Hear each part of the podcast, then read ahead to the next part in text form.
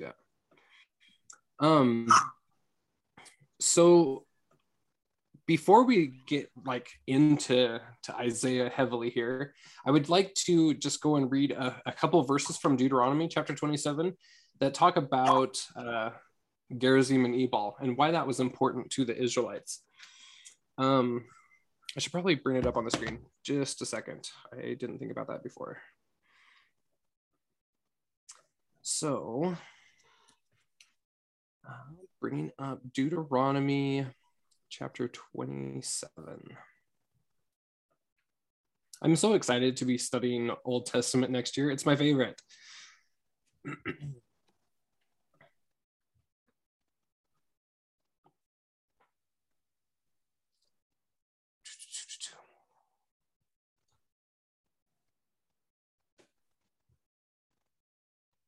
Okay, so um, just kind of a brief historical context. We have the um, Israelites coming out of bondage, out of Egypt, right? Uh, Moses is leading them for forty years in the wilderness. Um, uh, because of, of what transpired at, at Mount Horeb, that um, Moses is not allowed into the promised land, uh, but he nevertheless receives this instruction of what Joshua is supposed to do with the people once they are inside of the, the promised land. So um, here in, in verse uh, eleven, it kind of starts off, whoops. Um, and Moses charged the people the same day, saying, "These shall stand upon Mount Gerizim to bless the people when ye are come over Jordan. Simeon, Levi," these are naming the tribes, right? "Jordan, Simeon, Levi, and Judah, and Issachar, Joseph, and Benjamin." So this is so important that the Lord tells them to, to act it out. Um, they've received the Ten Commandments on Mount Sinai, um, and they, they've entered into uh, this collective covenant with the Lord. But when they actually enter the promised land, the Lord needs them to to actually be in physical locations, acting this out so that they get it, so that they understand what's going on here. And so um, half of the tribes are going to be on Mount Gerizim, uh, representing the blessings of the people. And then verse thirteen, "And these tribes shall stand on Mount Ebal to curse: Reuben, Gad, Asher, Zebulun, Dan, and Naphtali. And the Levites shall speak and say unto all of the men of Israel with a loud voice, Cursed be the man that maketh any graven or molten image," um, and, and and so on. There's there's lots of "cursed be uh, the people that do this," and "cursed be the people that do this." So um, anyway, it, it, it's such an important part uh, to to Israelite history that they acted this out. Everybody knew what the covenants were, the law that they were supposed to perform and and keep. And um, uh, the Lord had them acted out on these two mountaintops um, with this, this very important valley, Shechem, uh, there in the middle. Shechem being the, uh, the valley of protection. That's where people seek refuge a lot of times. So any questions or comments or, or insights on, on that before we kind of take it and apply it to Isaiah?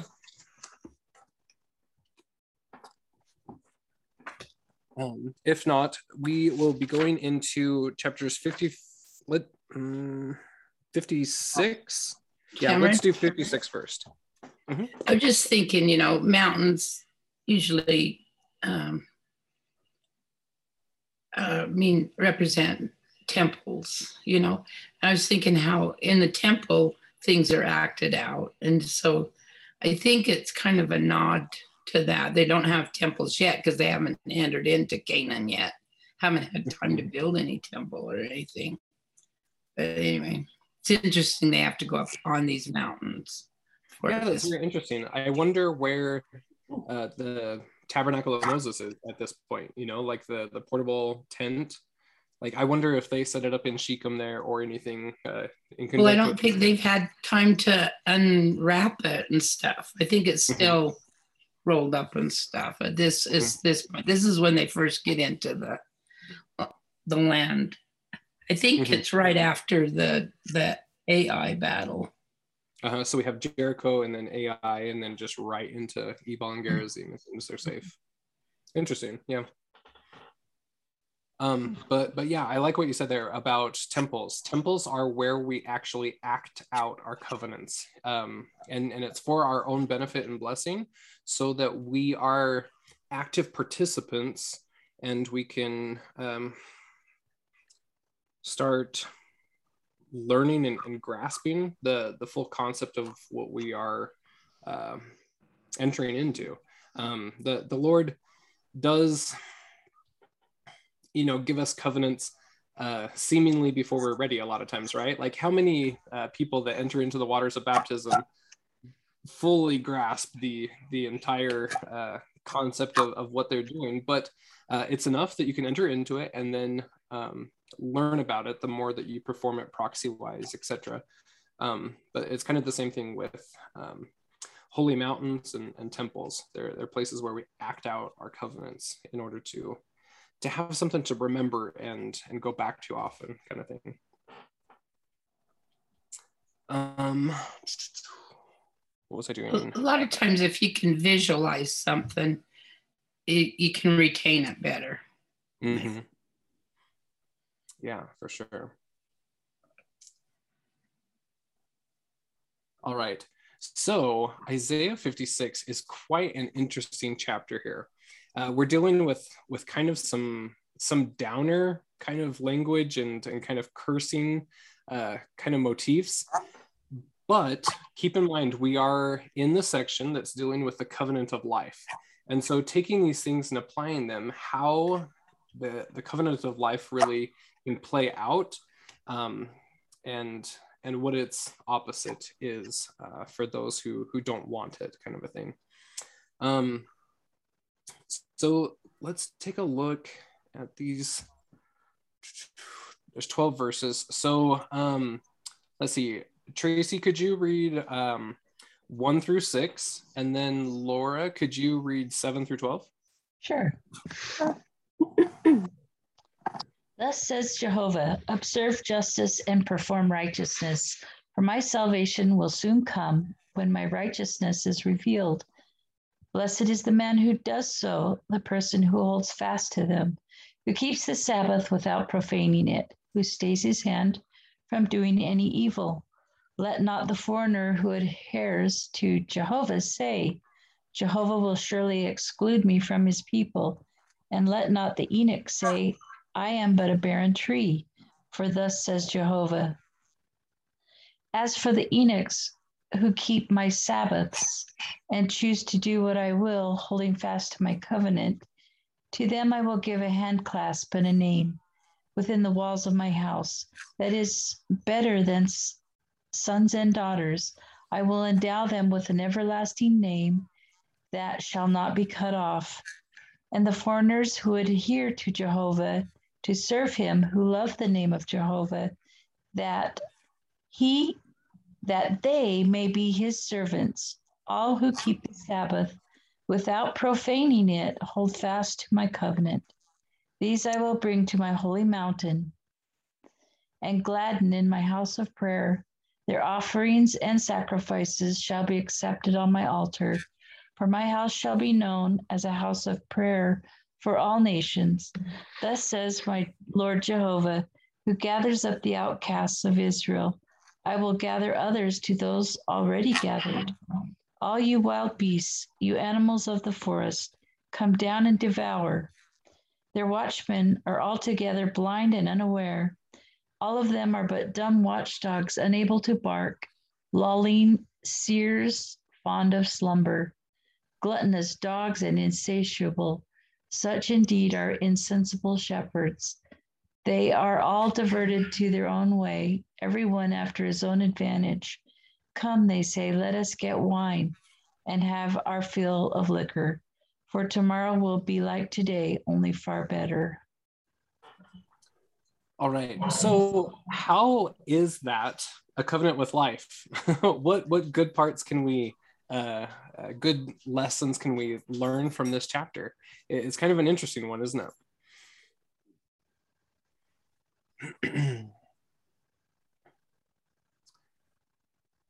See, so um parts. The first part is more um and then the second part is is really different. Uh-huh. Yeah, it's almost as if the the whole chapter right there is kind of split in two, uh, kind of with its own blessings and cursings almost.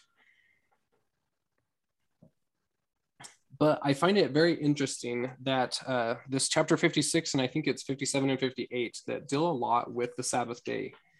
Um, so, you know, kind of mm, not necessarily breaking from Isaiah, but but let's just talk about the Sabbath day and um, its importance in our lives and uh, how that's changed in recent uh, years and uh just kind of testimony of what the Sabbath day uh, means to each of us and, and how we uh, strive to keep it holy and, and implement prophetic counsel and stuff. So just throwing that out there, how, like, what does the Sabbath day mean to, to everyone? Uh, what can we do to uh, move past our, our lists and check marks of do's and don'ts? And, and what does it mean to Uh, show a sign to to the Lord, kind of a thing? Just, I don't know, that's a, a lot of open-ended questions there, but like, what does the Sabbath day mean to you? That's exactly what it is, is a sign, sign of our love for the Savior and for Heavenly Father. Mm-hmm. Yeah. I make sure that I don't shop. I try to do all my meal prep the day before. I don't do any work. Even though the laundry's piled up, I just don't do it. Don't watch T V. Um, I sometimes will go minister for people, but mostly I spend my day studying. Sometimes I take a nap. I took a nap today, and I just rest and get my body ready to go for the next week, and a lot of study. Mm-hmm. So how has the Sabbath day changed for you throughout the years? Um, I remember when I was little, it was like, oh, it was just a, such a restrictive day. You just can't do anything kind of thing. But uh, growing and, and becoming uh, in the gospel has, has really taught me. Now, Sundays are like my busiest days. Like uh, it's hard to, to pack in all of the Lord's things into to one individual day. Um, but how has it changed for, for everyone uh, throughout your years? And, um, and, and what was kind of a catalyst that helped it change um, from kind of the, the mundane lists and being restrictive to, uh, to actually being a delight? The emphasis from the, from the prophet over the years. Um, who, who was it that made a big, like it was a big thing, a big campaign? Mm-hmm. And it kind of woke me up like, oh, wait, but I always, well, not always, like the last fifteen years, I always wear Sunday clothes all Sunday. Um, mm-hmm. I've never done my shopping. If I travel, I always make sure I have food in a cooler the day before. Um, if I have to travel on an airline or something, I make sure I bring food. But I usually try to schedule my travel off of the Sabbath day. Um, if we Where I always try to go to church, wherever we're at. It's not a holiday, it's Sunday, it's still a Sabbath, wherever we are. Yeah. And it, I found it to be a blessing to be like that. It's not, it's not restrictive at all, and it's just a blessing. I don't know if my children feel that way, but I definitely try yeah, to make I... an example of something enjoyable. Because it is enjoyable. Mm-hmm. Yeah, uh, it, it's interesting how how the Sabbath day is very much um, interpreted differently or practiced differently amongst, you know, faithful members of the church. Uh, sometimes it's, you know, just the the amount of time that you're actually at uh, the church house. Sometimes it's an all day kind of a thing. Uh, sometimes it's a mix, uh, but. Uh, Regardless, that it is so crucial to our our worship, and uh, like you said, the the initiative, the campaign that uh, they did in two thousand fifteen, that was headed up by uh, President Nelson at the time, the president of the Quorum of the Twelve. Um, it, quite amazing the the things that they were coming out with, and how how many people actually knew about it? Uh, you know, that sometimes, like, I talked to a lot of people and, and they didn't see the videos or um, receive the uh, the two outlined class materials that were uh, supposed to be presented on it. But um, that that was an amazing uh, time to to really hone in on what the Sabbath day really meant and what kind of sign that I wanted to offer to the Lord uh, on his Sabbath days. Um, eh, one of the, the lines that just keeps getting me is, uh, because each of the, the twelve uh, presented uh, a segment of it, but at the end, Elder Cook was the one that finished up.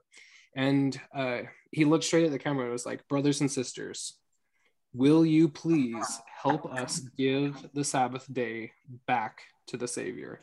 And and it was just so powerful, so poignant. And I was just like, yes, of course. Like, I will do everything that that I can to to do that. Um, Where do you find I, that? Um, you can find a, a shortened, like, cut up version of it on the church's website. Uh, I do have the originals somewhere in my Dropbox. I can find those for you. Um, because I was one that actually presented it to my singles ward.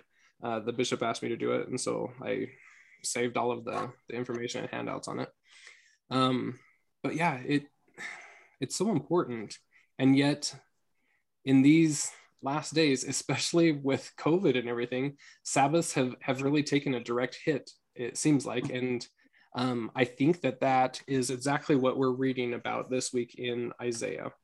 So we're dealing with the covenant of life, but chapters fifty-five through fifty-nine are talking about why everything starts coming about in the last days is is kind of directly proportional to how people treat the, the Sabbath day, whether they make a covenant with death or whether they make a covenant with life.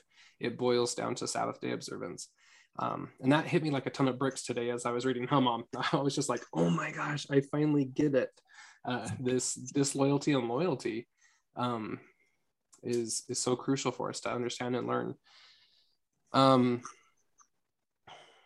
let's see, I had another thought pop into my head, but I forgot what well, it was. Back in the days when they were doing these uh, blessings and cur- cursings on the mountains and stuff, there, if you broke the Sabbath, it it meant death to you if you was caught breaking the Sabbath. And so I think that's where they come up with the, this is the, oh, I lost the word I was looking for.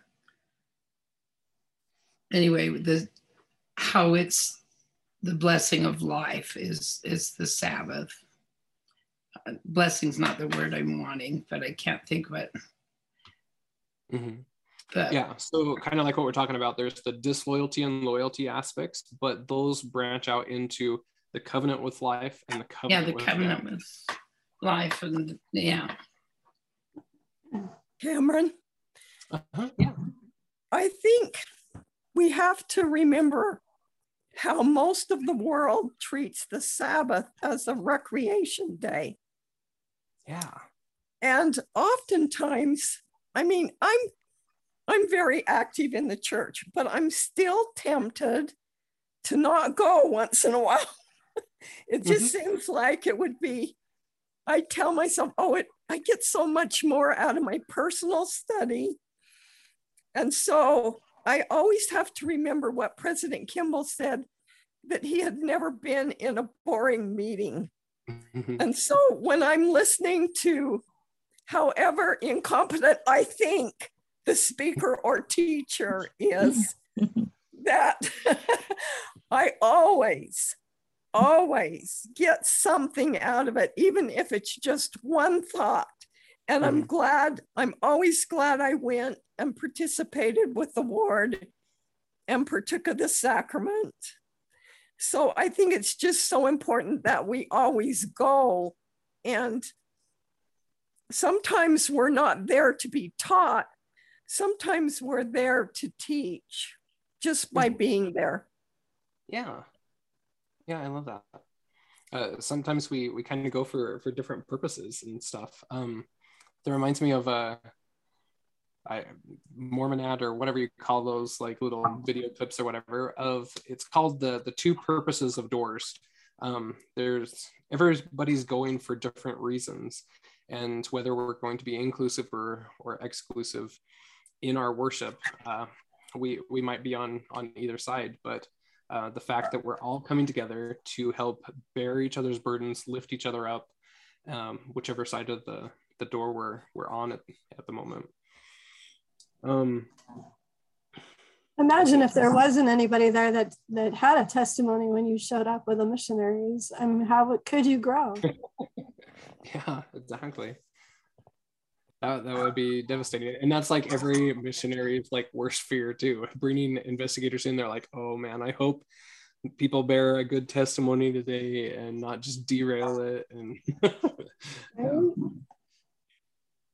What was sad for me today in testimony meeting, there was so much blank space. And I've noticed that the last six months or so, it's just the same few of us that always bear our testimonies. And it's frightening to think, like, I've been going to church now four years straight, and there's some people that don't ever get up. And I'm like, I just don't get it. Mm-hmm. Yeah, you know, I heard what? The other day. Go for it. Tracy, we had a lot of um, blank space in our testimony meeting today. And I was sitting by some really faithful members, and I kept thinking, why don't you get up? Why don't you get up? I was doing the same. Why don't they, Tracy? You know, they're, I don't know, proud-hearted, I guess. They think they know it all. I don't know. When we first moved from California to Lehi, um, I guess within the first six months, there was a testimony meeting, and I, a young boy got up and bore his testimony, and another man got up, and then it was silent for fifteen minutes, and the bishop got up and closed the meeting and sent everyone home. Hmm. Um, and he and he took away testimony meetings in the, the Relief Society. Remember, we used to bear our testimony in Relief Society. I don't know if you do that in your Relief Societies. That was like the end of it. I don't know if that was like a church-wide thing that happened, or I never saw it again after that. Hmm. He um he got up the next fast and testimony meeting and and gave a sermon on bearing your testimony and how your sins are forgiven when you bear your testimony. But it made me think, it was impressed on me that we need to um, we need to go to the temple. We need to do these things, or we're going to lose these opportunities. Yeah. Yeah, I think so too. You know, I've been going to the temple. I go almost every week now, and it's still bare. I can get a I can get an appointment now every week, but people keep thinking they can't get in.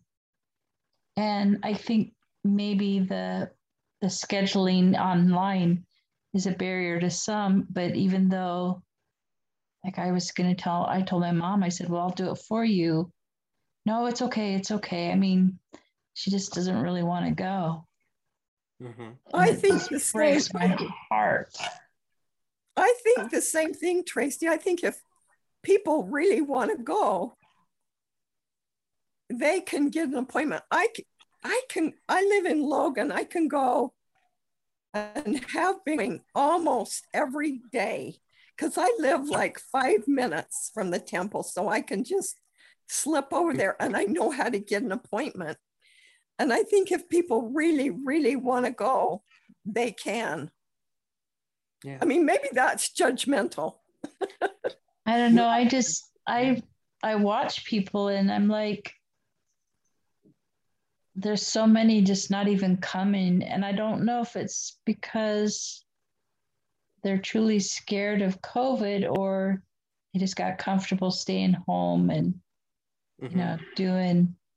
Yeah, it's and along the same lines of like fast and testimony meeting, I, I, I've heard different leaders talk about how how people are are losing their testimonies. They're, uh, you know, it, it, I'm not trying to blanket statement it, but um, the reason that that some aren't bearing their testimonies anymore is because they don't actually know for sure what they believe and and stuff. And so I think it kind of goes along the same line with with temple service and worship, that if you really wanted to, you can, but um the the complacency and, and lack is is starting to just to amp up in the church. And um it, it's definitely a time that um that those of us that that have good, strong, faithful testimonies of serving and, and being active uh, can can reach out and help those. Um, and that's the the kind of the second part that uh, uh, Isaiah is is getting after here, is Sabbath day observance is uh, key uh, to the covenant with life and the covenant with death. But uh, in the last days, that that covenant, that that Sabbath day observance will decline, and it's up to the Uh, he he calls them sons and servants, right? Uh, it's up to the son servant level and higher to help the rest. Uh, they need to be the leaven in the loaf to to help uh, reinvigorate that. Um, and and I found that interesting because I've never connected in any way, shape, or form the Davidic covenant with the Sabbath day, and um, all throughout fifty-six it it does that over and over again, where it's important to, to realize that this Davidic covenant has a, a direct tie into the sign that we are offering up unto the Lord, um, and uh, as we are helping those around us. Um, so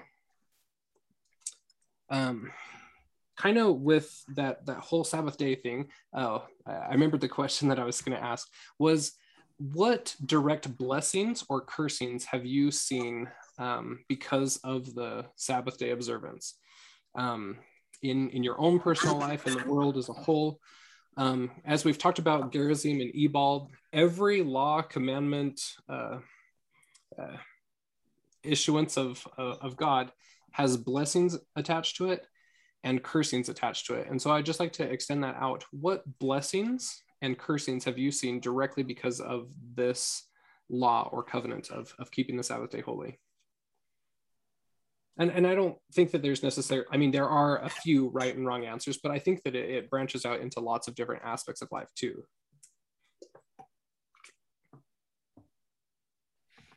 Well, I can remember when um, stores were closed on Sunday. Yeah, and now that's definitely not the case. No, I remember when things were closed on Sunday, and you had to, you know, you had to take care of things on Saturday or during the week. And mm-hmm. Living in California, that wasn't even living in Utah. That was, I was in when I was a kid, but I remember that you just, you know, there was nothing really to do on on Sundays. Mm-hmm. Um, and, and that was my family, you know, we didn't so much go to church or anything, but. Yeah, for sure. It's like the government has done a good job keeping things closed government-wise on Sunday. Yep. Isn't that an interesting perspective there too? Like uh, the government can, can actually close their things on uh, holidays and, and Sabbath days, but Uh, the general populace has a hard time.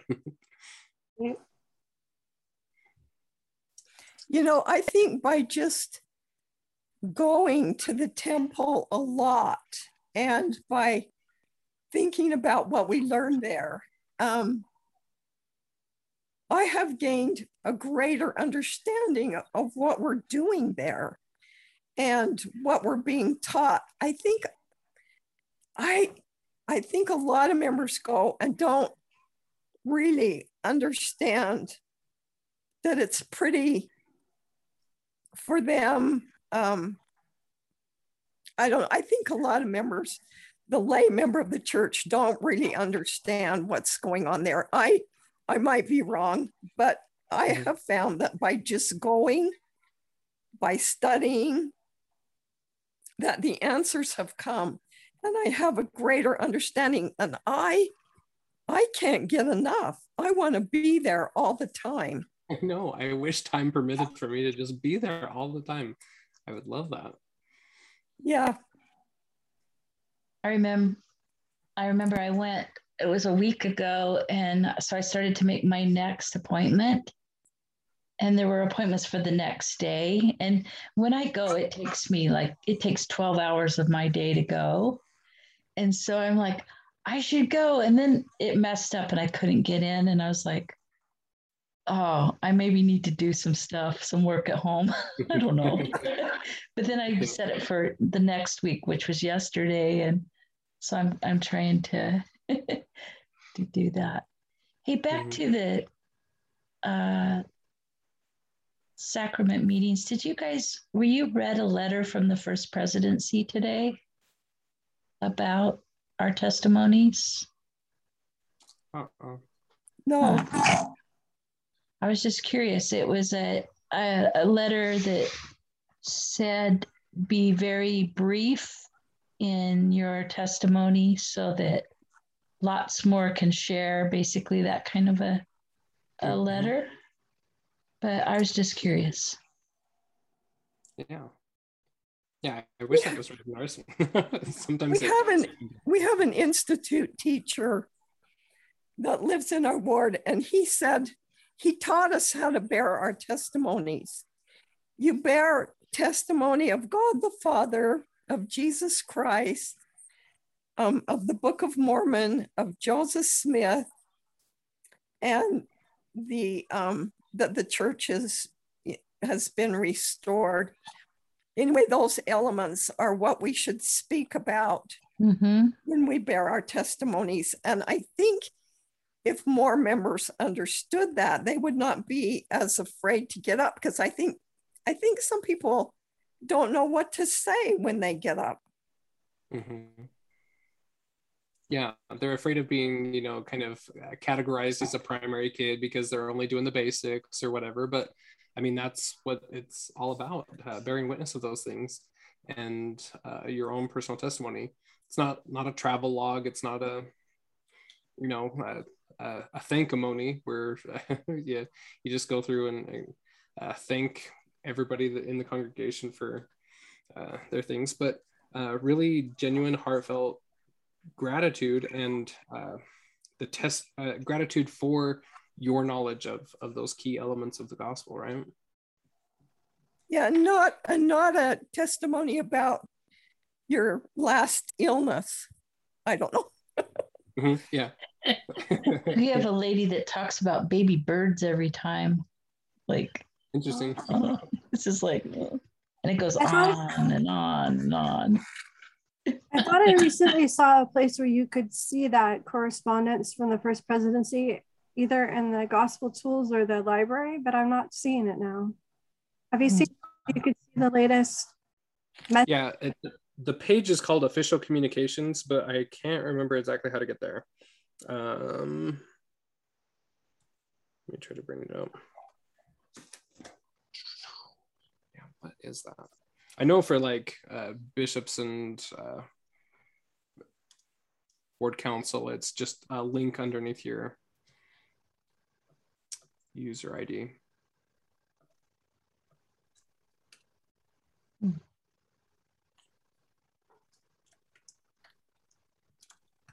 Let's see if I can find it real quick, if not.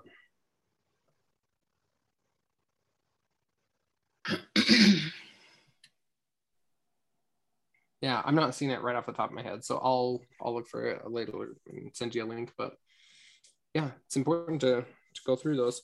It's interesting how how everything's so digital and, and stuff, and uh, sometimes things get get overlooked, but uh very interesting how um those like First Presidency letters or, or things are are sent to just specific wards and stuff on any given week. um I, I'm sure that that might kind of go through a rotation. We might get that, you know, next fast and testimony meeting or something, but uh interesting that you guys got it this week. Yeah. Um, okay, so. So Cameron, I think that the Sabbath day, you, you ask about um, uh, the blessings and cursings of that. It It's kind of directed at the, our land. The, mm-hmm. When we don't keep the Sabbath day holy.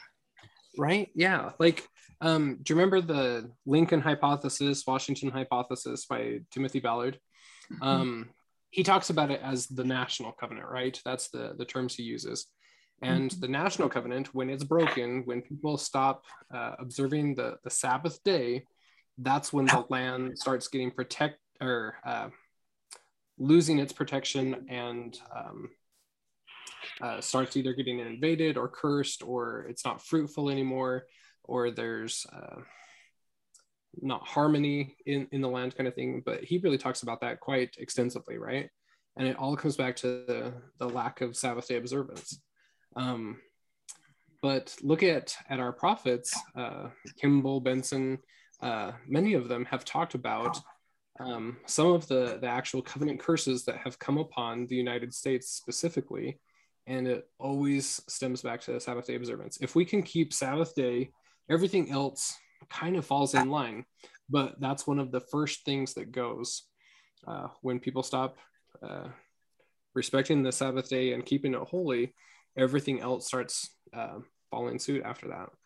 And I can't remember which prophet it was. Uh, I might even be misquoting, but it seems like one of them said that that's how abortion snuck in. Uh, Roe versus Wade was uh, in direct result to the Sabbath day being broken before that. Mm. And we know how that's turned out.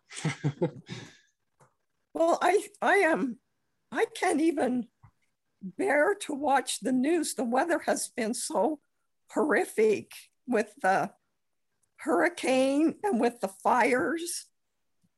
Do you think that's a direct result of yeah, definitely not keeping the Sabbath day? I think it's a direct correlation, yeah. Well, and the proclamation um, to the world on the family, it even says at the end that we will... Um, we warn that the disintegration of the family will bring upon individ- individuals, communities, and nations the calamities foretold by ancient and modern prophets. And we know that the world is pretty much botching up that one. Yeah, my family's all hunting today. Go figure. Yep. It's archery season. That is their God. Mm-hmm. Yeah, especially on the Sabbath. What better thing could you do? I know. I'm just, I have to just really bite my tongue because they already don't like me. Yeah, way to stay faithful, Tracy. you I, are I call, awesome. I call, well, sometimes I feel like it, now it's me on my rammy-umptum. Yeah, stay I've humble, been accused humble, of that stay too. Humble. But I I feel like it's like my grandpa Durfee. I kind of have assumed the role of kind of preaching to everybody of, come on, hang on, keep the Sabbath day holy. Like today I had to give the closing prayer, and I love it when they ask me to pray because I pop that in there every single time. And bless us that we can keep the Sabbath day holy today. And I can't tell you how many people came up and thanked me for that. Yeah. They were all at yeah. church, so. Yeah. It's, yeah. You know, my husband, my husband is on the board of our little H O A at Island Park, and there are a lot of different um, denominational members, a lot of members of different faiths. And they always ask Lenny to pray because he knows how to pray. People in the Mormon church know how to pray. Other people, you know, profess belief in God, but they don't know how to pray. Mm-hmm. And he came home and said, they asked me to pray again, Janet. So. Um, yeah. Anyway. It's amazing some of these blessings that we do have uh, taught to us uh, young, and, and they stick with us, and we, we know how to do those things. Uh, that was really eye-opening to me on the mission, uh, teaching people how to even pray. I, I thought that was just kind of second nature. I didn't know that that was not a thing, but um, what a great gift that we have uh, to be able to communicate with our Heavenly Father, uh, express gratitude, receive blessings, um, be able to converse with, with deity. You know, from Isaiah's ladder, we have, uh, we realize that we're less than the dust of the earth, right? But as we have the ability to pray directly to deity and, and receive blessings, that's such a, a huge, important gift that I think we take for granted a lot, or not take for granted, that's the wrong word, but um, that sometimes we underappreciate or underutilize. Um, that gift that we have to to bless all nations of the earth, um, you know, like the Abrahamic covenant, that that we are to to be able to uh, help everyone uh, receive those blessings, and that comes through just teaching people how to pray often. And I am always amazed at how quickly, if I ask a direct question, how quickly it is answered. Sometimes I am just blown away at how quickly I receive an answer. Mm-hmm. A direct yeah. answer. Yeah, that's something that, that me and my mom were talking about this last week of um, sometimes, you know, like we, we throughout our lives, our, our prayers have changed, uh, different things, but um, often Uh, we receive direct, quick answers, but when we don't, what's usually the, the issue? It's because we need to, we're asking the wrong question, or we need to, to rephrase our frame of mind, or or come at it with, with new faith, or, or different things. Um, but really, it seems like the Lord is hastening his responses in order to our faithfulness in these last days. Like that, that's huge. That's amazing. And uh, President Nelson and his get up and go since twenty eighteen has really uh, blessed uh, our lives significantly um, in in every in every aspect. I I just uh, love being alive at this time at this time of the restoration, when um, we're gearing up for some some real bad and some real good uh, things coming our way, and we're going to need to be able to hear Him quickly, and in order to spiritually stay alive, right? Right. And didn't President Nelson say something to that effect right after he was put in as president? How quickly, he's amazed at how quickly the Lord is is willing to, you know, answer mm-hmm. the prayers, you know, as the prophet and everything. Just a, yeah. I think there is kind of a, um, a hastening to that. That's seems great. Like the, it does seem like the answers come quickly, so we can learn that and move on and and and grow. Mm-hmm. Yeah, I've been working on the. I don't know how many of you know my project uh, to compile all of President Nelson's talks into one, uh, have it formatted like scripture, right? Um, so it, it looks just like it came out of our L D S version. Um, but anyway, I've been working on Third Nelson. Uh, so it's all the talks in the two thousands. And it's amazing. Like I'm, I'm learning so much going through uh, all of his materials again, but how often he is talking about um, Isaiah and talking about divine law, how often he's talking about keeping the Sabbath day holy and hearing him. Like way before his presidency. I mean, he's been doing this ever since uh, sixty-eight, his first general conference talk. Um, there's so many profound messages that uh, he has been prepared with, and and it's only increasing uh, as we see through um, his inspirations and and and revelations. Um, but I I don't know. When I did first and, and second uh, Nelson, I. Uh, I hadn't got an Isaiah background, but now that I kind of dabbled in Isaiah, um, now it's just opening up. He's known Isaiah uh, in depth for years. Like, I mean, way in depth. He's got so much knowledge and, and insights into Isaiah's teachings um, the, the whole time that he's been in Apostle. It, it's very fun to, to go back and, and read those in a new light here.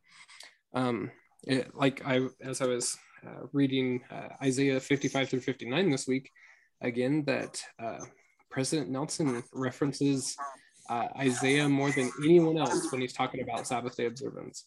Uh, it, it's always it always comes back to these chapters for him, which I think is very interesting.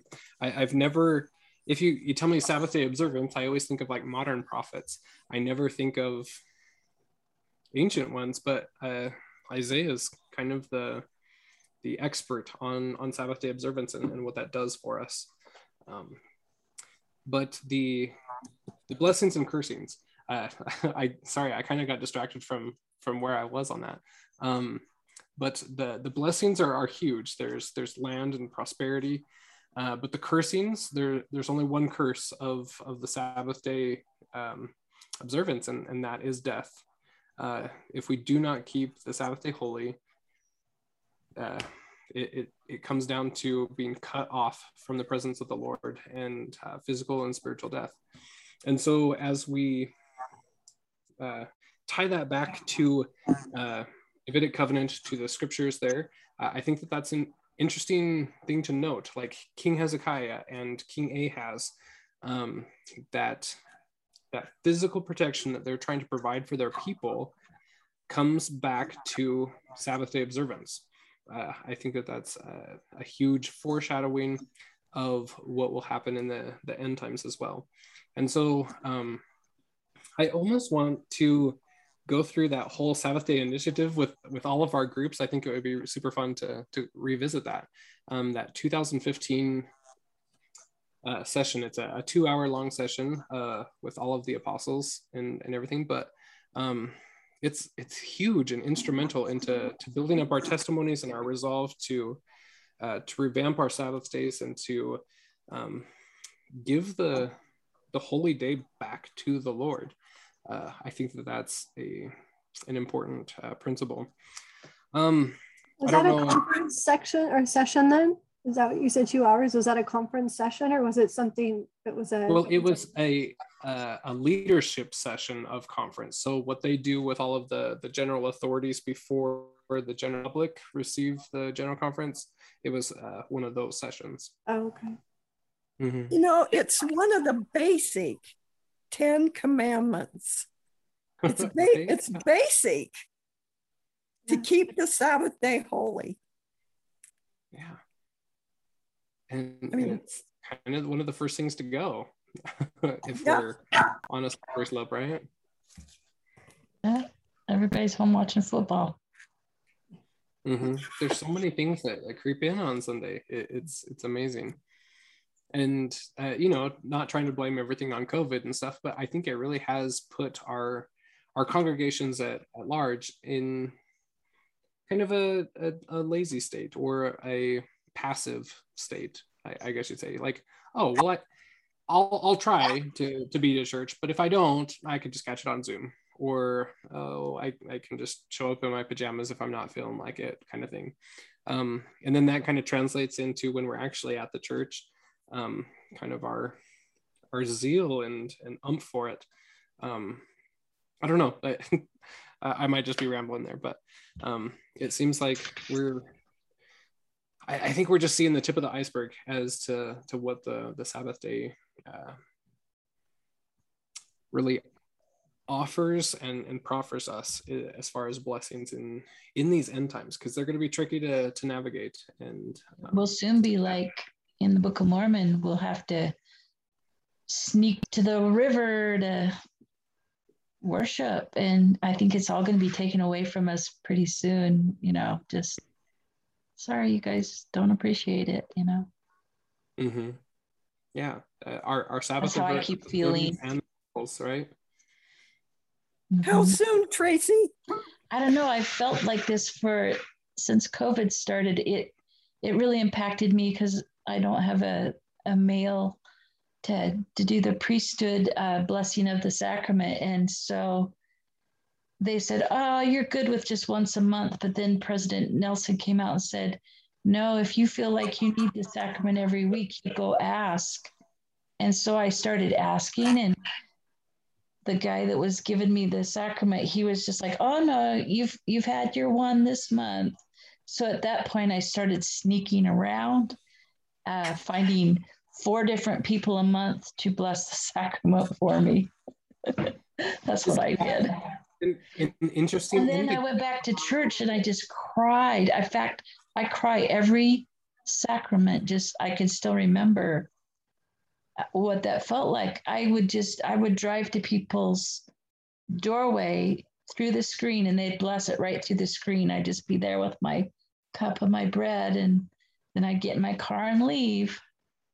Well, you know, I feel that way about the temple. I don't know how long the temples are going to be open. And like I said, since I live so close and I know how to get an appointment, I go as often as I can because I'm I'm not sure how how long they will be open. Mm-hmm. I agree. Exactly. It, it, there's some interesting times ahead, but uh, yeah, uh, trying to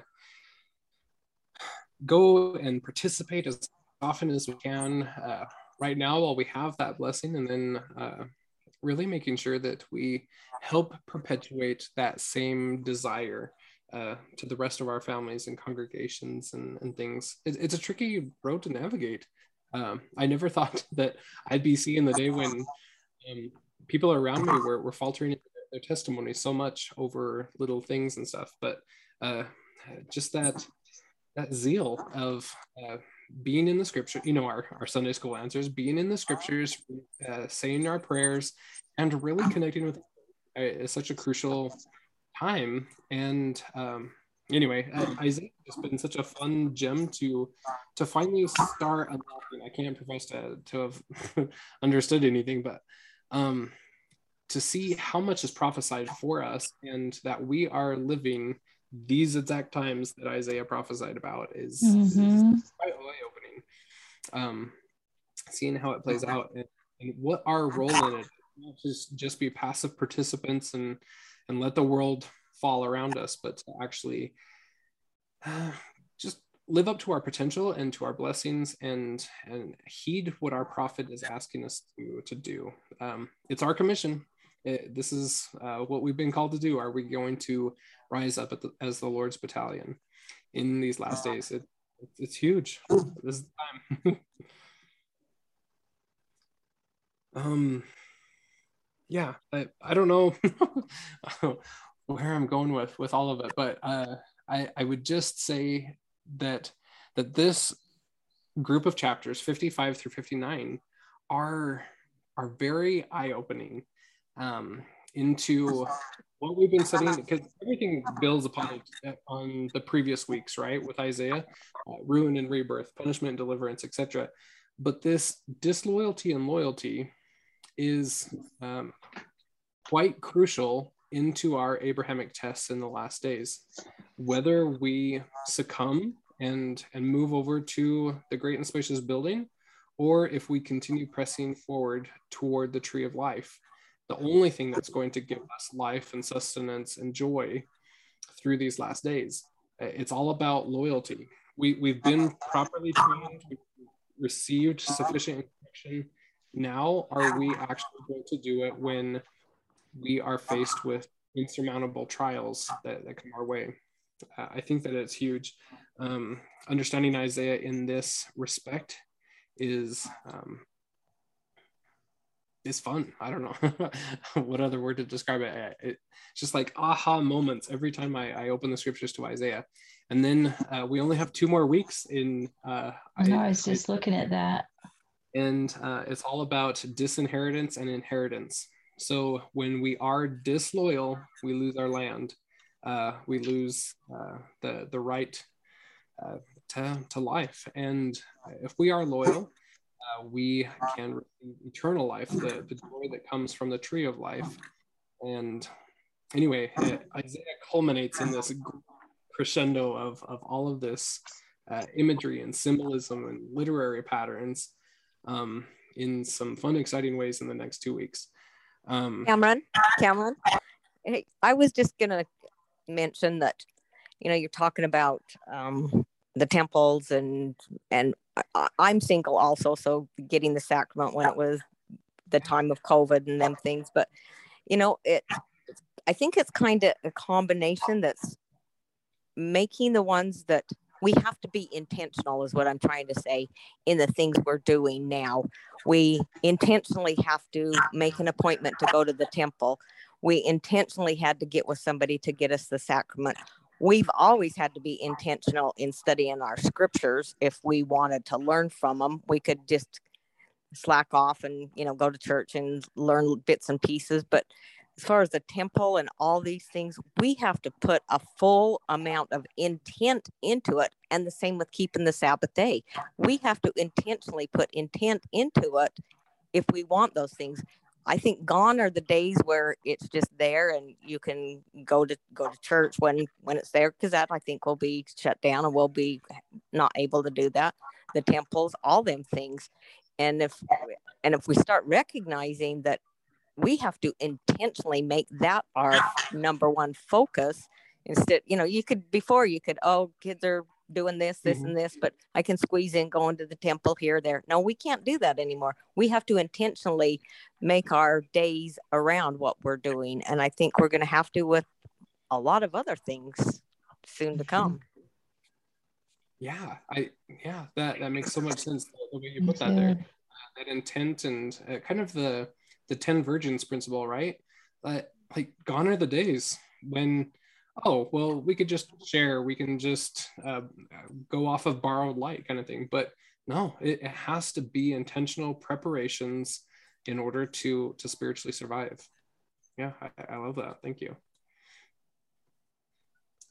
Um, I do.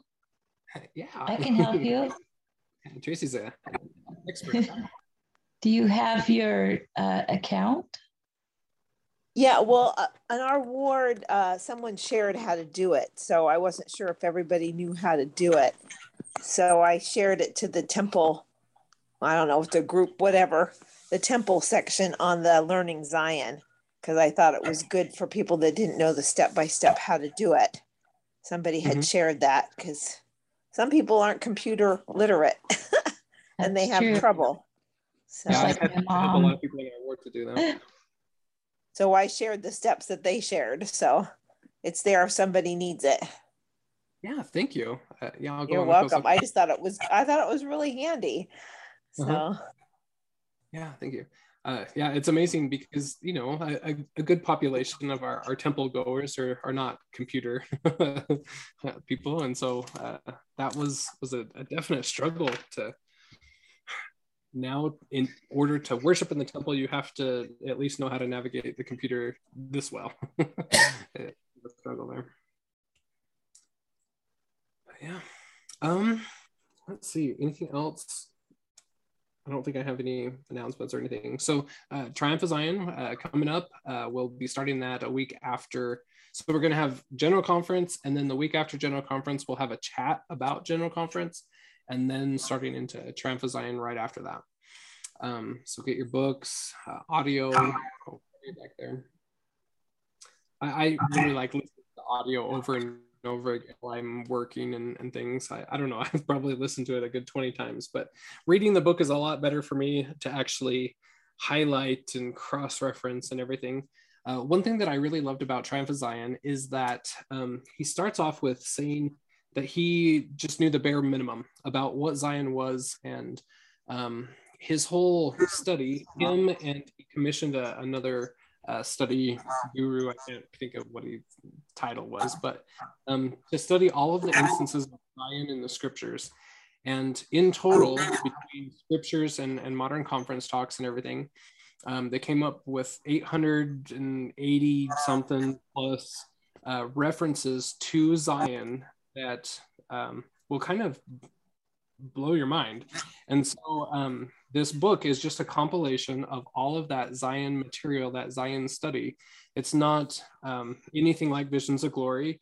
Um, this is all doctrinally based from the scriptures and uh, taking the concepts of, of what Zion really is and how we build it and um, timeline, everything. Like, it's just such an amazing book. I, I love it. Um, I'm grateful for, for him to put that together and everything. I don't think we're going to have an author chat with him, but, uh, I, you know, I'm still trying. We'll, we'll see what happens. I'm just kidding. We might get his wife on. I don't know.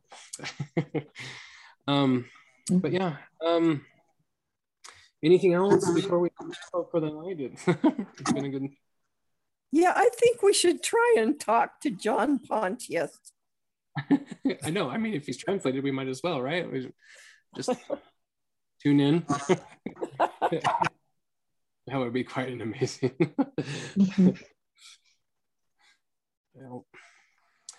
um. Well, anyway, we will talk to everyone uh, next week with with uh, second to last of our Isaiah classes. It's going to be fun. All right, we'll see everyone next week. Have a great week. Good night.